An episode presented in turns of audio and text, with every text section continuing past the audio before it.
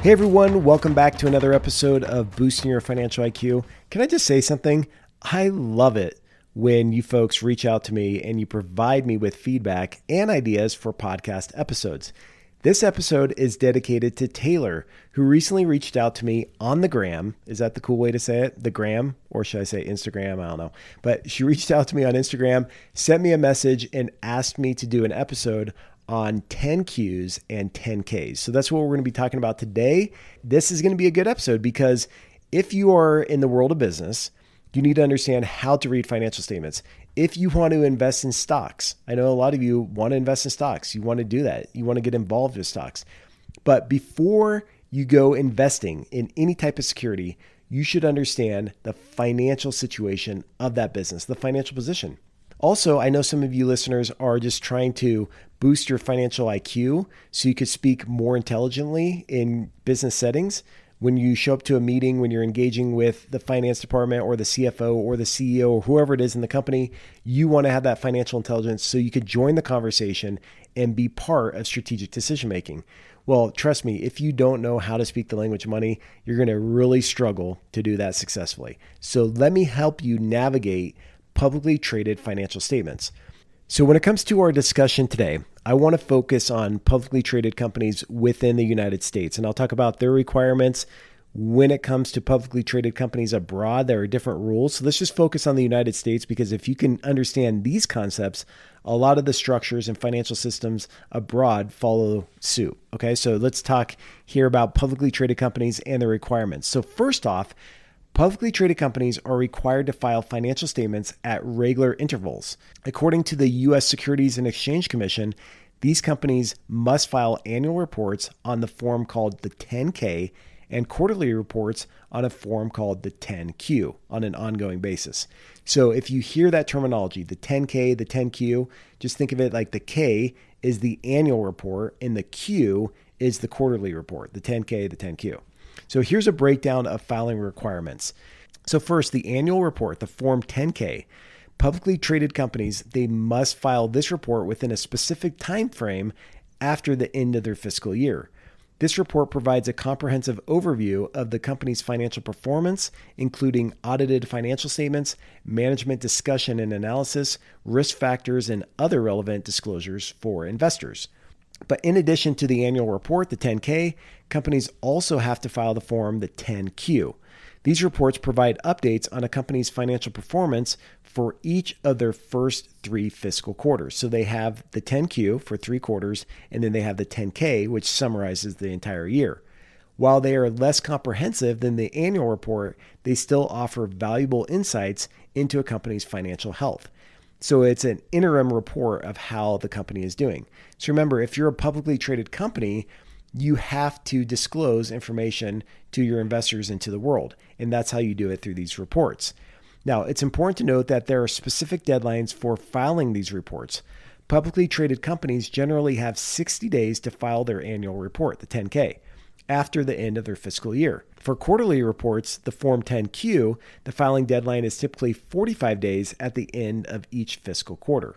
By adhering to these filing requirements, publicly traded companies ensure transparency and provide investors with the information necessary to make informed investment decisions. So, let me walk you through how to get started, how to access these financial reports so you can follow along and know exactly what I'm talking about.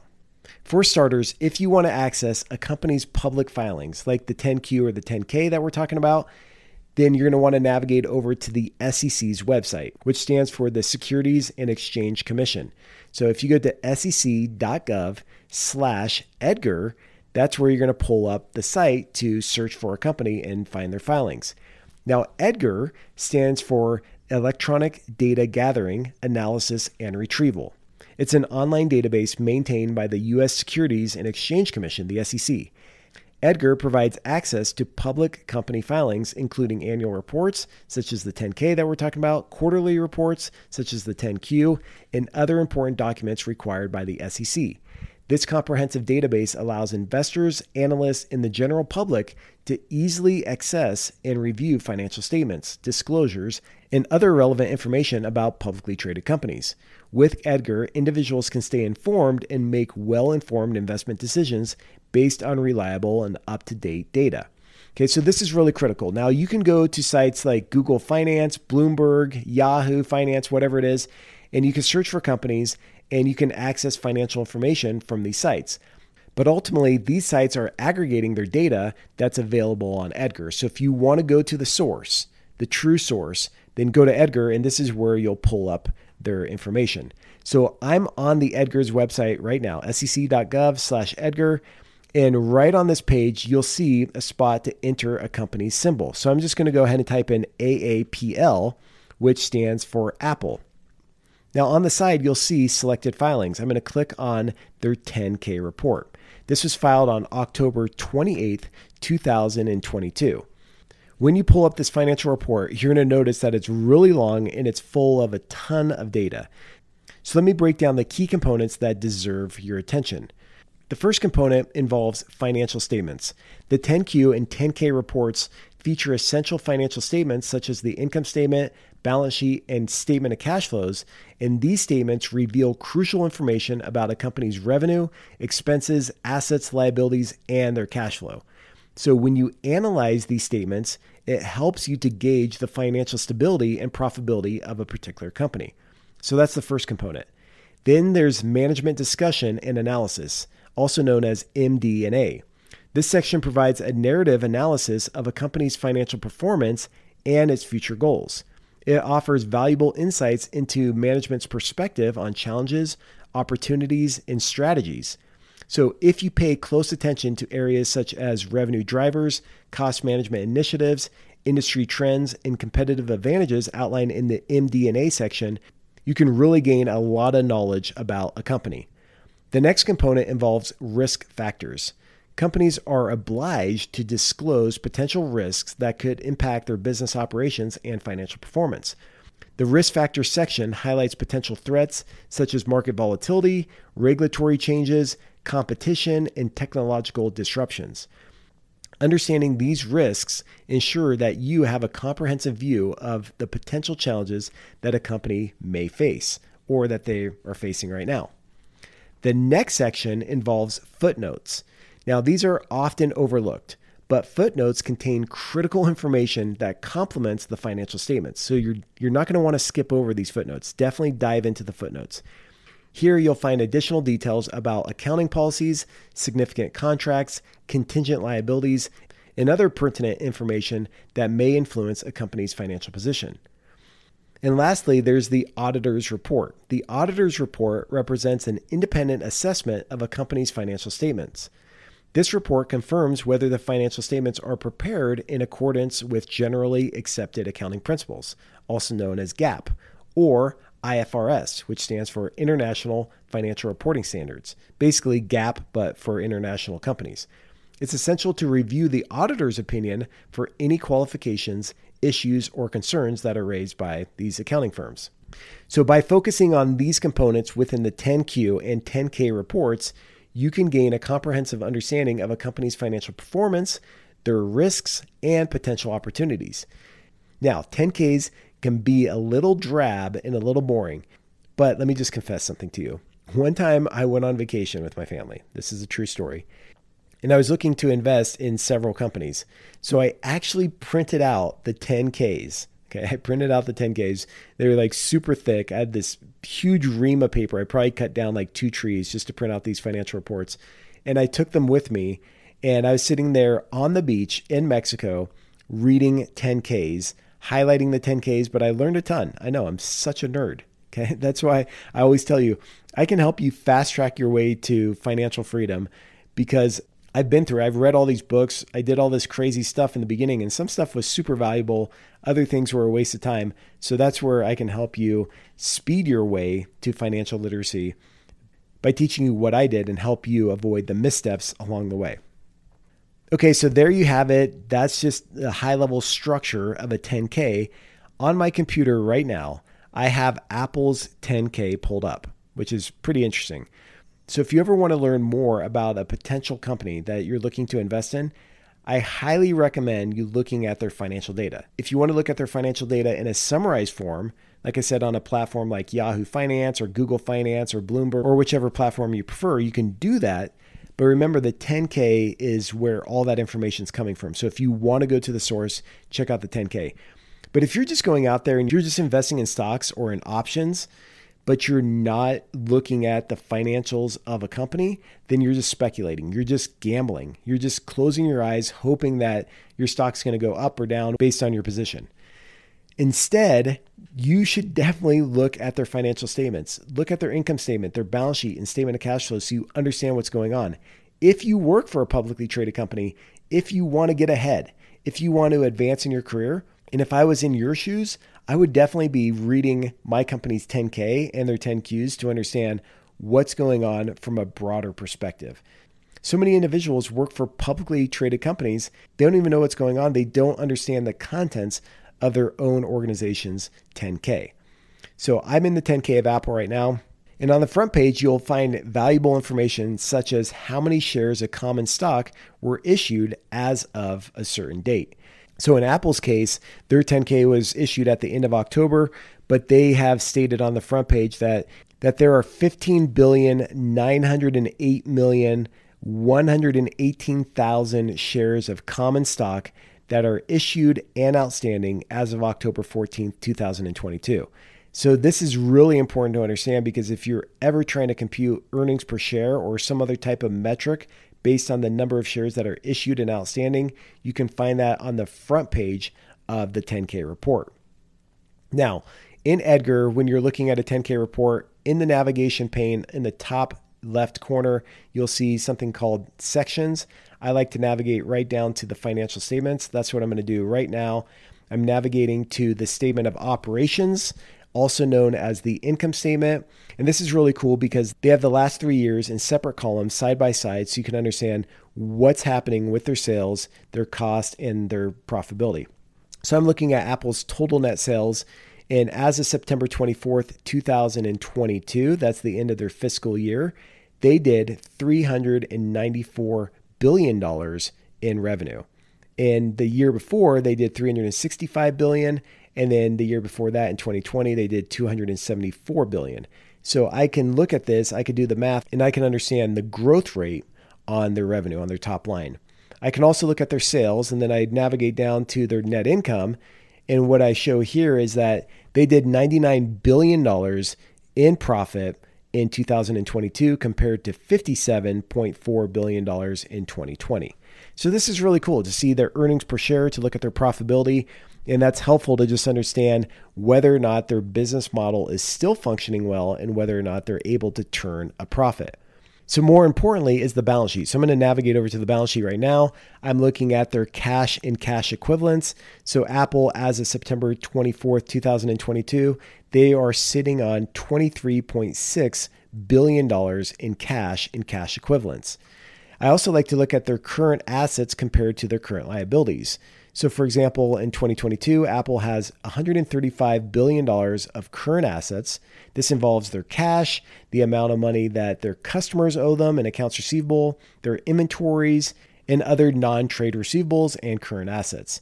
So when I look at their total current assets, 135 billion, and then I compare it to their current liabilities, which consist of accounts payable, current liabilities, deferred revenue, commercial paper, and term debt, they have $153 billion in total current liabilities. So if you just take current assets divided by current liabilities, that's where you can understand what their current ratio is.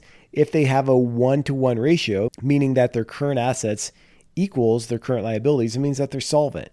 If the ratio is less than one, it means that they may have liquidity issues. Now, I'm not super concerned about Apple when it comes to their position, even though their total current assets are lower than their current liabilities. But for other companies, before I invest in them, I'm definitely going to want to understand the current ratio. And then also on the balance sheet, you could look at their debt. How much debt do they have and how is it trending?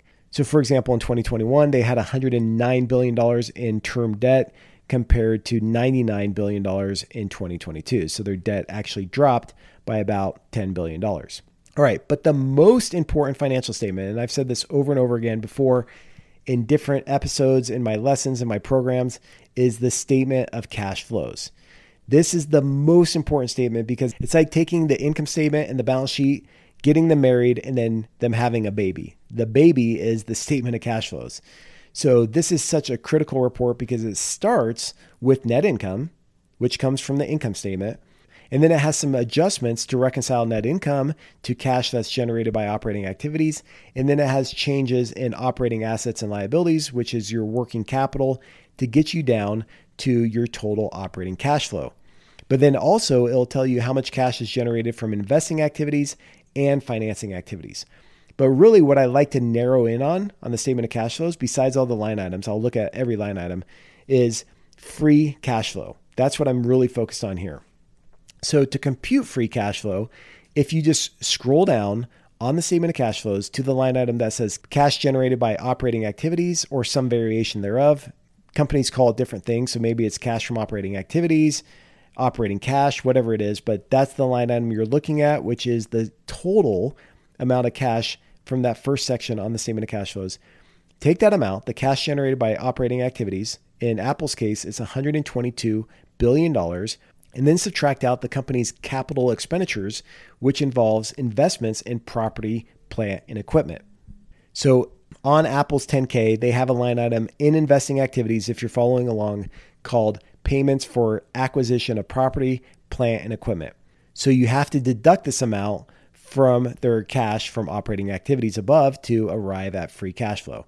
So, once again, total cash generated by operating activities is $122 billion for Apple. And I'm summarizing here. Then I'm going to subtract out payments for the acquisition of property, plant, and equipment, also known as capital expenditures, or if you want to be really cool, you could call it CapEx. Okay, so CapEx is about $11 billion. So 122 minus 11 equals $111 billion of free cash flow. And that's how much they generated in 2022. Now, you should look at this for 2022, 2021, 2020. Look at the historical trends and understand is cash flow growing? And how does that growth rate compare to the revenue growth rate and the profitability growth rate? So that's what I challenge you to do is compare the revenue growth rate. So let's just say revenue is growing at 10%, but free cash flow is only growing at 2%, that could be a problem because it means that they're growing, but they're pouring more cash into the business in order to sustain this growth. So you're going to want to understand that. Or maybe their profits are growing by 10%, but their free cash flow is only growing by 2%. That means a lot of their cash is being tied up in working capital or it's being used to invest in capital expenditures. So you're going to want to understand these trends before making any significant business or investment decision.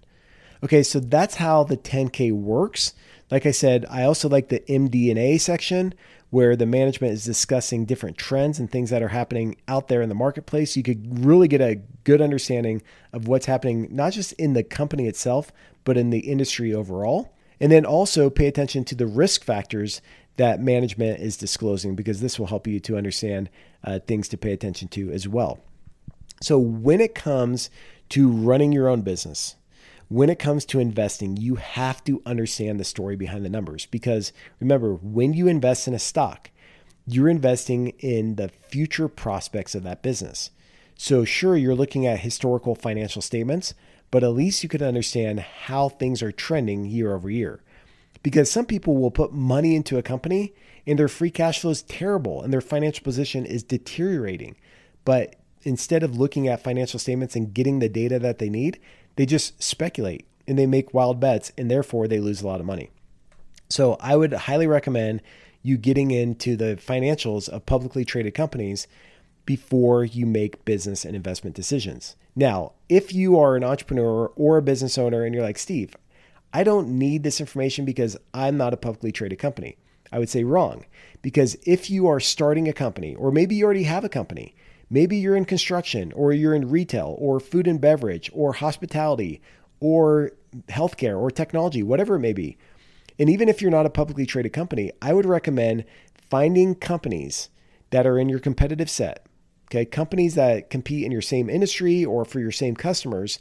And then you can read through the things that I walked you through and you could get a better understanding of what's happening in your space, in your market, and it can give you a huge leg up on the competition, especially when it comes to like cost structures.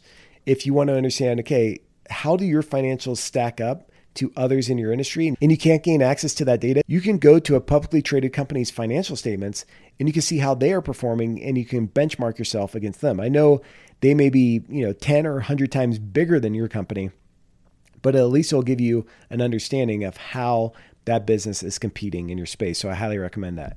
So like I said, if you're an investor, make sure you're well versed in publicly traded financial statements. You understand how to navigate these statements. Trust me, I pull up Edgar all the time. I look at 10Ks and I access this information quite frequently, and it's, it's super helpful. So, if you're an investor, make sure you're looking at financial statements before you just buy a stock. If you're a business owner and you want to go public, Looking at publicly traded financial statements will help you to understand what's going on in the space, in the market. It will help you to understand how you stack up compared to other companies. If you're an employee of a business, I would highly recommend looking through these financial statements and just these reports so you can understand what's going on in your business so you could talk the talk, walk the walk, and add value to your business and you can advance in your career very quickly. So there you have it. That's how you decode publicly traded financial statements. I hope that was helpful and especially for you Taylor. Hopefully this gave you the information that you're looking for. Please reach out if you have ideas or feedback that you would like to share and keep boosting your financial intelligence. There are a ton of resources available on the BYFIQ platform. If you haven't signed up for our free community, go to byfiq.com right now and click on the button that says free community. Click on that. You can join like minded peers and access a ton of helpful information as you go down this path. All right. I also offer programs where I teach you the language of money or I help you launch or scale a business. So you might want to check out those programs if you are in that position and you want to learn more about how those work. That's all for today's episode. Thanks for joining me. Thanks for tuning in. Thanks for being a part of this wonderful community. It means the world to me. You have no idea how much this impacts my life in a positive way. So have a great week. Take care of yourself. And until next episode, cheers. Hey, real quick, if you get value out of this podcast, it would mean the world to me if you would leave us a review. Also, if you want to be featured on the show, send me a recording with your name, your age, where you're from, and your question through a voice note or a video using your smartphone. Then email me the file at hello at byfiq.com. BYFIQ stands for boosting your financial IQ. So once again, it's hello at byfiq.com. If selected, I'll give you a shout out and answer your question for you and the entire community. One last thing if you want access to additional resources that will help you fast track your path to financial freedom, visit byfiq.com or download our free app in the Apple or Google Play App Store today. Thanks again you